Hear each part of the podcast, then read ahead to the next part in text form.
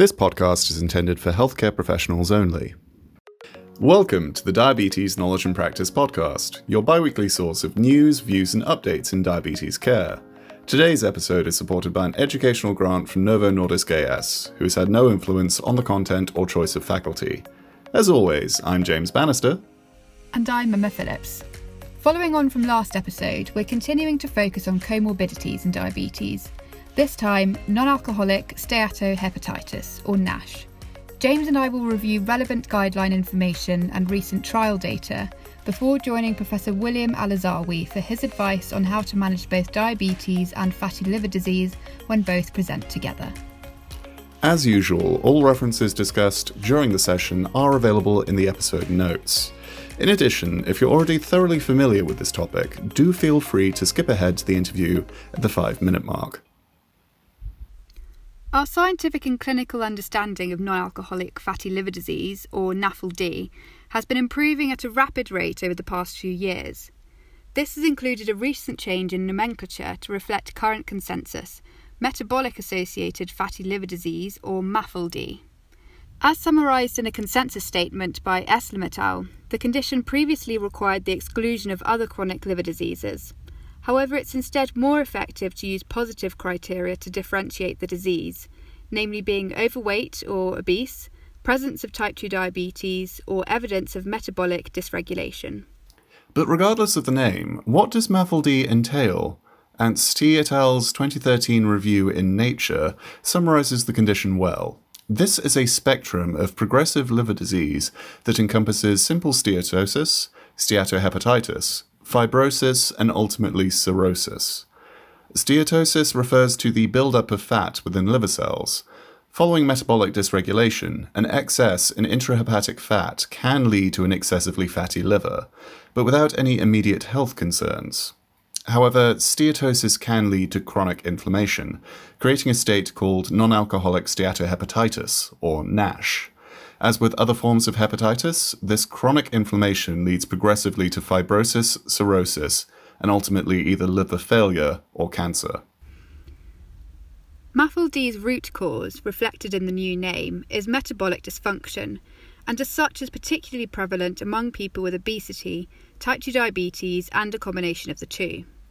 Current estimates, such as those from Perumpail et al., report that 80 to 90% of dysmetabolic individuals have MAFLD, and of these, roughly 25% progress to NASH, and a further 21 to 25% of people with NASH progress to cirrhosis. This presents a clear concern for people with diabetes. If MAFLD is so highly prevalent, and almost a quarter of those with the disease are at risk of poor outcomes, should all patients be screened for NASH? Unfortunately, it is not as simple as that. A diagnosis of NASH specifically requires a liver biopsy to confirm the state of liver histology. While non invasive tests can be performed to identify MAFLD patients with a high risk of NASH, the diagnosis ultimately requires this biopsy. This has led to the development of a number of scoring systems to identify people who should be referred for biopsy. For example, Ciardullo et al. recently published a retrospective analysis of 2,770 type 2 diabetes patients to evaluate non invasive scoring systems in predicting steatosis and fibrosis. The study found that age adjusted FIB4 may improve identification of patients who require referral. Other non invasive scoring systems are under investigation for routine assessment. For example, Dr. Vlad Ratziu presented data at this year's EASD annual meeting on the use of NIS4 to rule in people for confirmatory biopsy. But while efforts are being made to overcome this first hurdle of diagnosis, another issue immediately follows. How do you treat NASH once identified? At the time of writing, there are still no approved pharmacological agents to manage the inflammation or fibrosis observed in NASH, in fact, the only treatment with confirmed efficacy is weight loss. According to EASL EASD ESO guidelines published in 2016, a weight loss of between 7 and 10% body mass should be the target of most lifestyle interventions and results in improvement of liver enzymes and histology. Although these guidelines do not recommend any specific treatments to help achieve this weight loss, there is growing consensus that healthcare professionals should consider MAFLD and NASH when selecting anti-hyperglycemic medications for people with type 2 diabetes.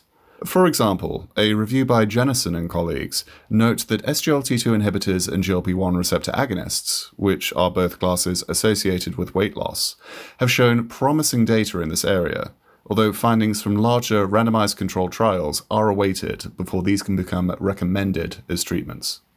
So, what can clinicians do now while we await new treatments and trial data? Joining us today to answer that very question is Professor William Alazawi, who's Professor of Hepatology at Queen Mary University of London and also Chair of the British Association for the Study of the Liver Special Interest Group for NAFLD. Thank you so much for joining us, Professor Alazawi. Our first question today.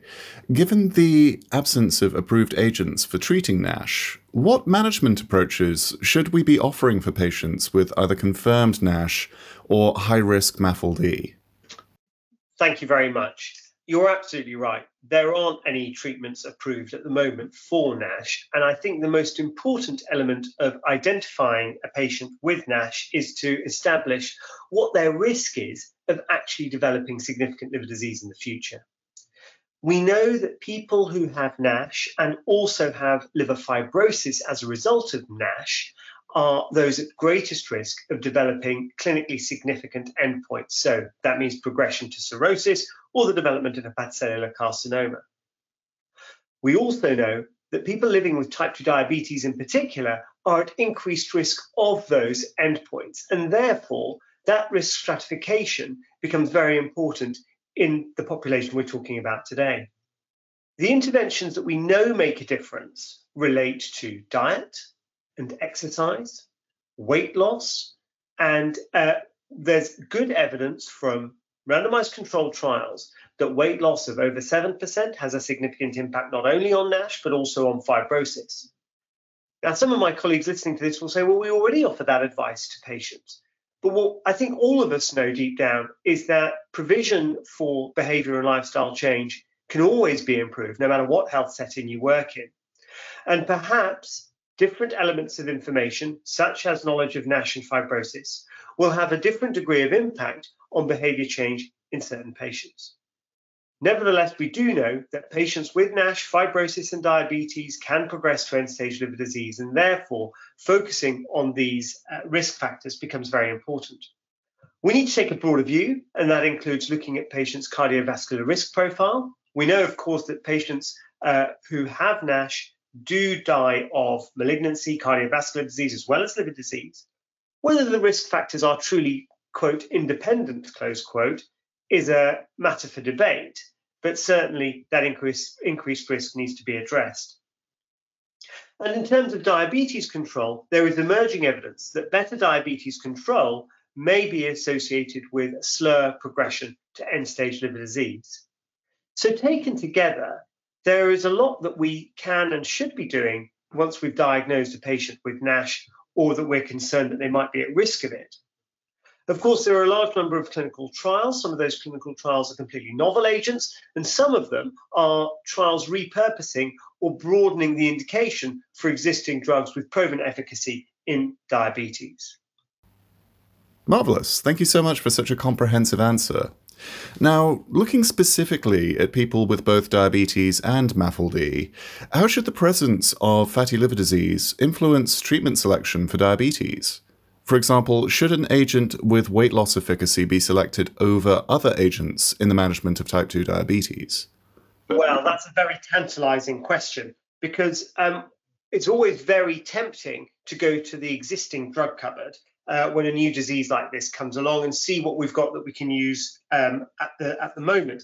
I mean, the short answer is that there is no evidence that the treatment paradigm for diabetes should be altered um, because of the presence of MAFLD. Now, what I haven't mentioned so far are the use of vitamin E and pioglitazone, both of which are mentioned in the uh, guidance, um, but uh, they're not very widely used. Some concerns around whether or not they alter fibrosis, which we think is the main predictor of outcomes, but also some concerns around safety.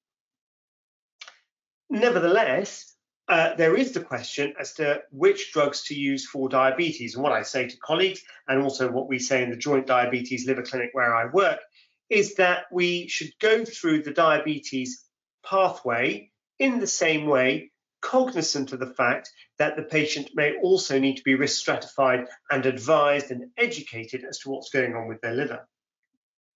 I think what we should think about, though, is where drugs such as the GLP 1s, the SGLT2s, even bariatric surgery as a treatment option, where these fit in the diabetes paradigm, and whether we're leaving these too late given the proven efficacy that they have.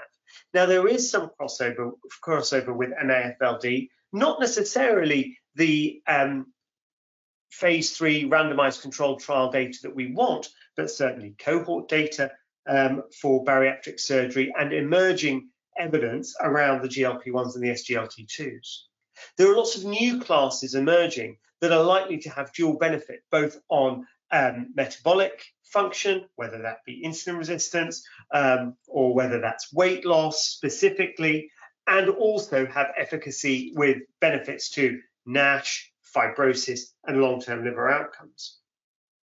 Your specific question about whether we should choose an agent with weight loss is rather leading.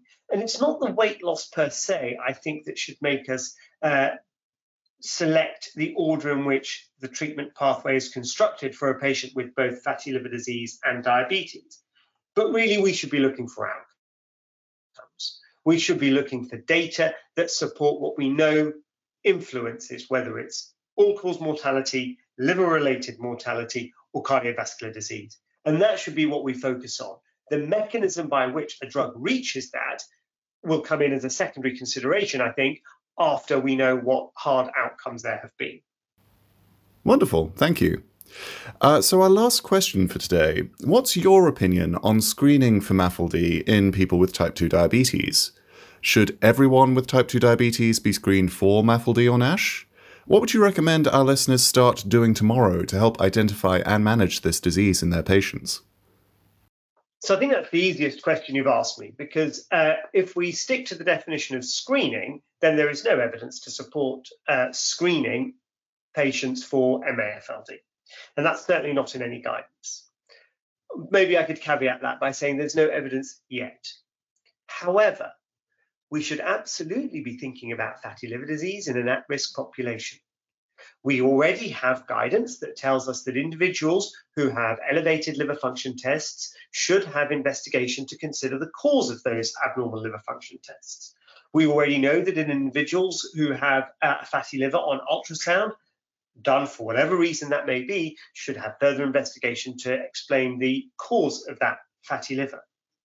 And at the back of our minds, we're aware of the fact that maybe two thirds of our patients with type 2 diabetes would have MAFLD. So, what would I recommend our listeners do tomorrow? Well, I think they should be considering MAFLD and risk stratification of fatty liver in patients with type 2 diabetes. And if there is an indication, for example, abnormal liver tests or concern around a fatty liver on ultrasound, then there are many very simple uh, risk stratification tools that are available and that use routinely collected clinical parameters, ALT, AST, and maybe that is a bit of a difficulty for some listeners, having both the ALT and the AST available to hand. Platelet count, those are the sorts of parameters that feed into these risk scores. Lots of labs, ours included, are now um, generating a FIB4 as an orderable test that returns a result a risk category, and an action plan for that. For that. So my simple advice is to think fatty liver in your patients with type 2 diabetes. And if you've thought fatty liver, think what stage. In other words, use a simple risk stratification tool to identify those patients in whom significant fibrosis cannot be excluded and follow your locally agreed pathway. And that just about brings us to the end of today's time. Thank you so much again for joining us, Professor Alazawi. It's been an absolute pleasure. I hope this podcast has helped some of our listeners uh, bring together the concepts of fatty liver disease and risk stratification into the care of the patient with type 2 diabetes and more broadly brings our two specialties closer together. Thank you very much indeed. This brings us to the end of today's time. To summarise, fatty liver disease is highly prevalent among people with metabolic diseases, including obesity and diabetes. A notable proportion of people with metabolic associated fatty liver disease will progress to NASH, which is associated with a number of poor hepatic, cardiovascular, and renal outcomes. Although there are no approved treatments to manage NASH directly, outcomes can be improved through appropriate management of related metabolic diseases, including weight loss of 7% of body mass in people with obesity and adequate glycemic control for people with diabetes. Thanks for joining us. As a reminder, all references discussed in the episode are available in the description, and we'd love to hear from you on social media.